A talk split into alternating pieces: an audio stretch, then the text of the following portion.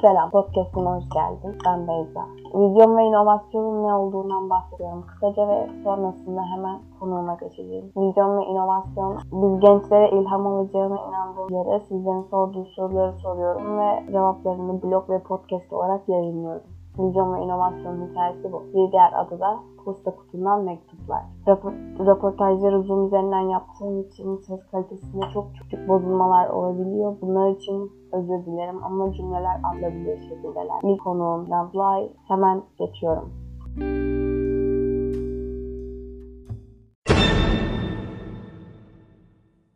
Nasılsın? Ee, iyiyim. Sen nasılsın? Ben de iyiyim. Teşekkür ederim. Seni gördüm. Daha iyi oldum. Sorularıma geçiyorum hemen. Tamam. Ee, Öncelikle seni tanıyalım. Ee, Sinan Olmaz kimdir? Ee, ben Sinan Kutluay. 15 yaşımdan beri müzik yapıyorum. Aynı zamanda bir yıldır falan da Ucu diye bir garip bir şey var işte. Tam adını koyamadığımız ilginç bir oluşum var. Marmara Üniversitesi'nde grafik tasarım okuyorum hala. Bitiremedim okulu. Bitirmeyi de çok düşünmüyor gibiyim galiba. Öyle yani. Ne diyeyim bilemedim. Böyle biriyim. Bir insanım ben de.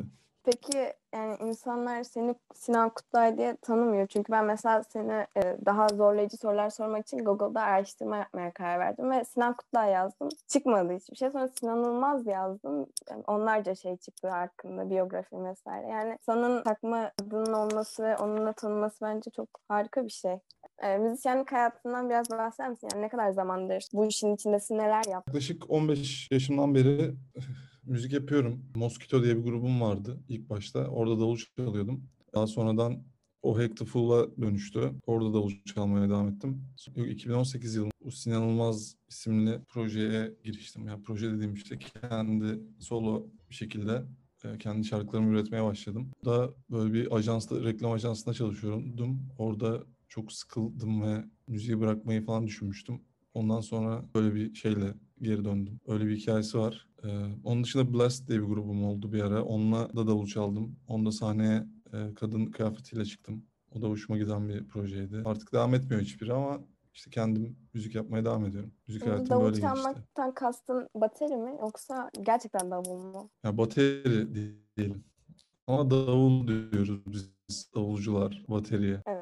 Ee, şarkılarını nasıl yayınlamaya başladın? O zamanlar özgüven olarak durumun nasıldı? Aslında ilk başta tabii Türkçe ve kendi dilinde gerçekten kendi içinden gelen bir şeyi insanlara aktarırken özgüven problemi yaşayabiliyorsun. Çünkü çok direkt bir şekilde bir şeyler söylemen gerekiyor. Kendi karakterine dair, kendi yaşamına dair. O yüzden o biraz böyle ya işte beğenilmezse ya işte insanlar dalga geçerse falan bir sürü saçma korku içinde oluyor. Bir yandan da tabii ben çok farklı türde müzik yapıyordum. Bir yandan böyle bu tarz daha benden beklenmeyen bir şey de çıktığı için daha da gerildim ama sonradan dedim yani hani bunu böyle yaşanmaz yani bunu yapacaksın, koyacaksın. İnsanlar beğenmeyenler de oldu çok fazla, beğenenler de oldu. Ama yani çok umursamamak gerekiyor ikisinde bir noktada. Çünkü sonuçta en başta kendin için yaptığın bir şey müzik. Kendi sevmen için yani. Öyle bakmaya çalışınca zaten her şey biraz daha kolay oluyor. Seviyor muyum bunu? Ben seviyorsam sorun yok gibi bakmak bence en iyisi. Peki şarkı sözlerini yazarken nasıl ilham buldun? Çok güzel şarkı sözleri var bence.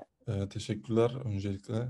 Nasıl ilham buldum? Yani aslında ben ilk başta hep böyle ileride işte daha küçükken ileride şarkı sözü yazsam hep böyle işte felsefik bir şeyler yazarım. Siyasi böyle cool şeyler yazarım falan gibi düşünüyordum ama bir anda böyle daha üstüne şeyler çıktı. Çünkü öyle şeyler yaşadım daha çok yani hani kendi hayatımda anlatmak istediğim nokta daha çok oldu. E, hepsi tabii gerçek hikayelerden, gerçek hislerden geliyor ama sonuçta bir noktada o artık o hisler kalmıyor. Onu artık bir başka bir şey çevirmiş oluyorsun o hisleri ve hani o hikayeler de artık gerçek gibi gelmemeye başlıyor. Bayağı ilginç oluyor. Yani bir zamanlar çok aşık olduğum birine böyle bir şey yapınca ya da çok acı çektiğin birine böyle bir şey yapınca bir anda onu unutuyorsun yani tamamen ve bambaşka bir noktaya taşımış oluyorsun. Ve da aslında böyle çok duygusal zorlayıcı bir şeyler yaşadığın zaman Hani sadece bu aşk için geçerli değil tabii. Yani bir, bir şeyi kaybedebilirsin, birini kaybedebilirsin. Ya da daha travmatik bir şey başına gelir. Bunlar insanın içinde hani biraz sanatla ilgilenen insanlarda özellikle farklı şekillerde ortaya çıkabiliyor işte bu yaratıcı bir şeye çevirebiliyorsun onları. Ben de biraz o taraftan ilerlemeye çalıştım. Hani gerçekten yaşadığım şeyleri biraz kendi dilimde, kendi edebiyat algımla anlatmaya çalıştım.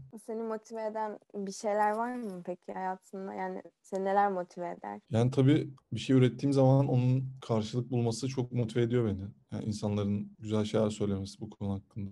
Hani o zaten herkesi motive eden bir şey ama onun dışında kendi kendimi zaten sürekli motive etmeye çalışıyorum her konuda. Her boş vakti vakte kızıyorum yani kendime. Biraz acımasız davrandığım zamanlar olabiliyor. Çok fazla şeyin peşinden koşmaya çalışıp ama bir noktada da sorunlardan kaçışın bence en mantıklı yolu çalışmak yani. Bir şeyler yapmaya çalışmak. O yüzden bu şekilde kendimi motive etmeye çalışıyorum. Biraz da bu yani aslında.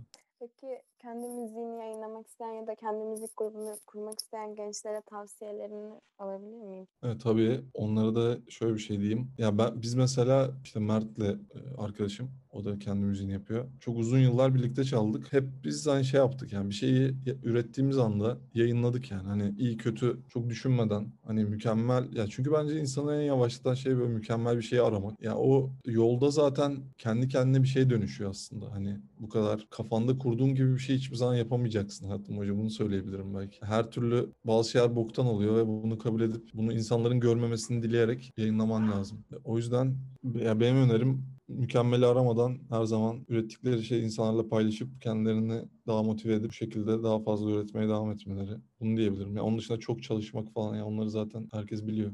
Bunda sıkıntı yok. Peki e, sadece müzik yaparak geçimini kazandırabilir mi bir kişi yoksa hani bunu düşünmesi şu an hayal gücünden mi ibaret olur? Sen geçimini nasıl hani sağladın? Bunu sormamın sebebi bu konuda ilerlemek isteyen kişilerin daha çok maddi duruma çok fazla takılmaları. Ya ben grafik tasarım okudum, okuyorum yani ve kendimi o konuda geliştirdim. Tabii ki tek başına müzik yapmak için cidden çok şanslı olman lazım. Aile konusunda belki. Hani çünkü zor bir şey. Yani bir sürü harcaması var yani ve hiç para getirmiyor uzun bir süre boyunca. Ya ben freelance tasarım işleri yapıyorum Ee, ve yani çevremdeki çoğu müzisyen de zaten tek sadece müzik yapmıyor. Hepsinin başka bir işi daha var. Onları koşturmaya çalışıyorlar. Ama zaten bunu düşünmemek gerekiyor. Yani para para kazanamayacağım bundan diye düşünüyorsan zaten bu işi yapma. Çünkü ya para kazanmayı düşünüyorsa zaten biri bu işi yapmamalı bence. Çünkü çok uzun süre geçmesi gerekiyor para kazanmak için. Belki hiç kazanamayacaksın. Ama zaten çok seven insanlar devam ediyor ve belki bir noktada para kazanıyor. Yani para kazanmak isteyen ticaret yapsın diyebilirim. Peki biraz da vücut vücut oradan bahsedebilir misin? Orada neler yapıyorsunuz? Hikayesini Ee, orada biz aslında işte Mert'le birlikte yapıyoruz. Mert'le e, çok eski arkadaşız. Yani 10 13 yaşından beri falan.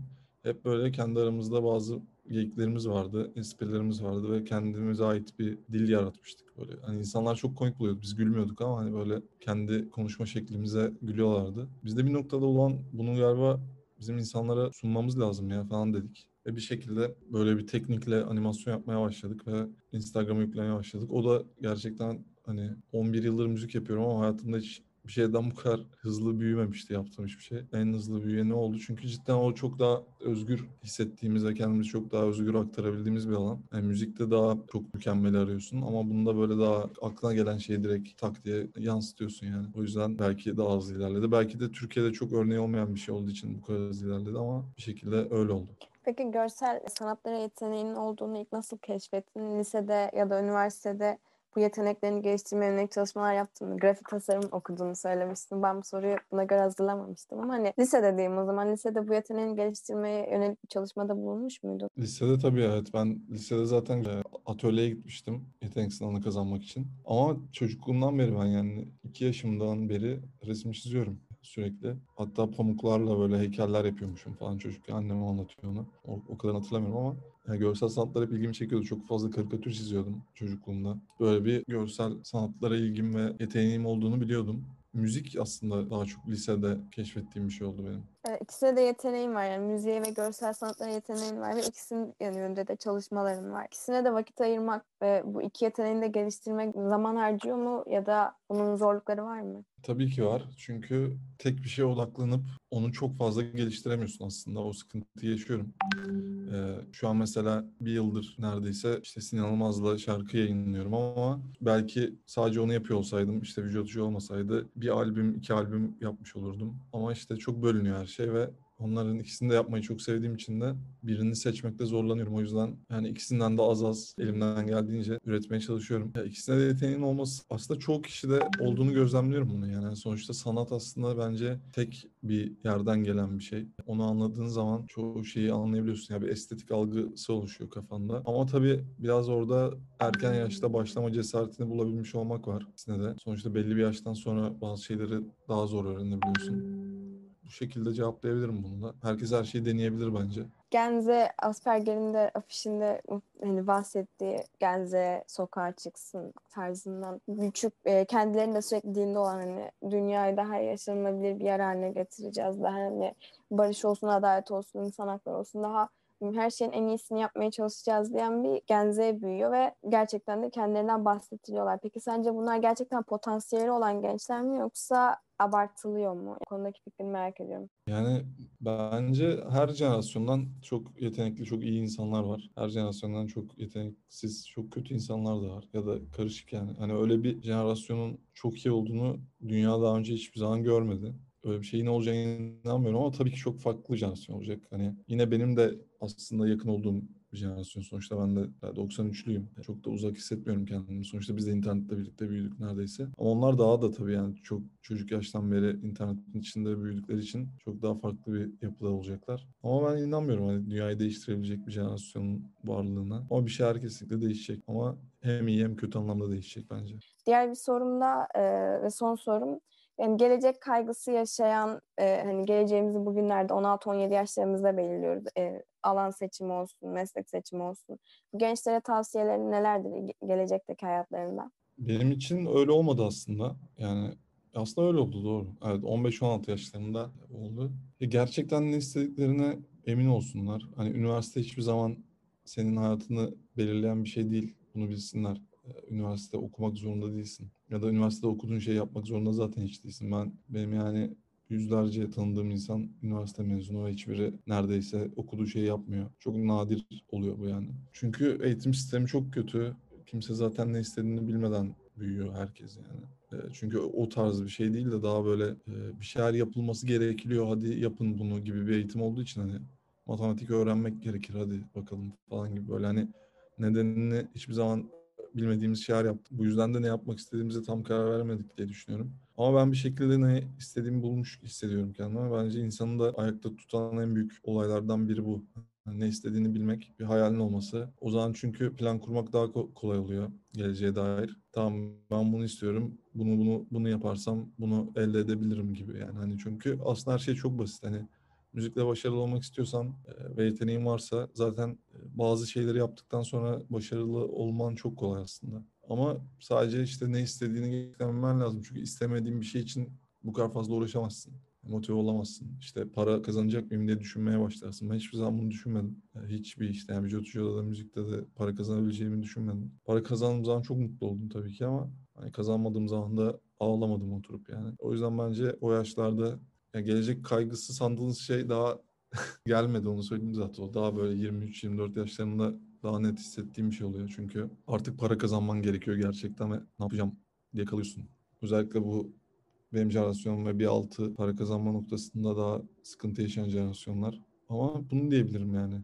Kesinlikle istediğiniz şeyi bulun ve emin olun ondan. Ondan sonra zaten kimse sizi durduramaz. Katıldığın için teşekkür ederim. Çok değerli cevaplar verdin benim için. Ne demek çok sağ ol. Kendine iyi bak. Siz de öyle görüşürüz. Bay bay. Görüşürüz.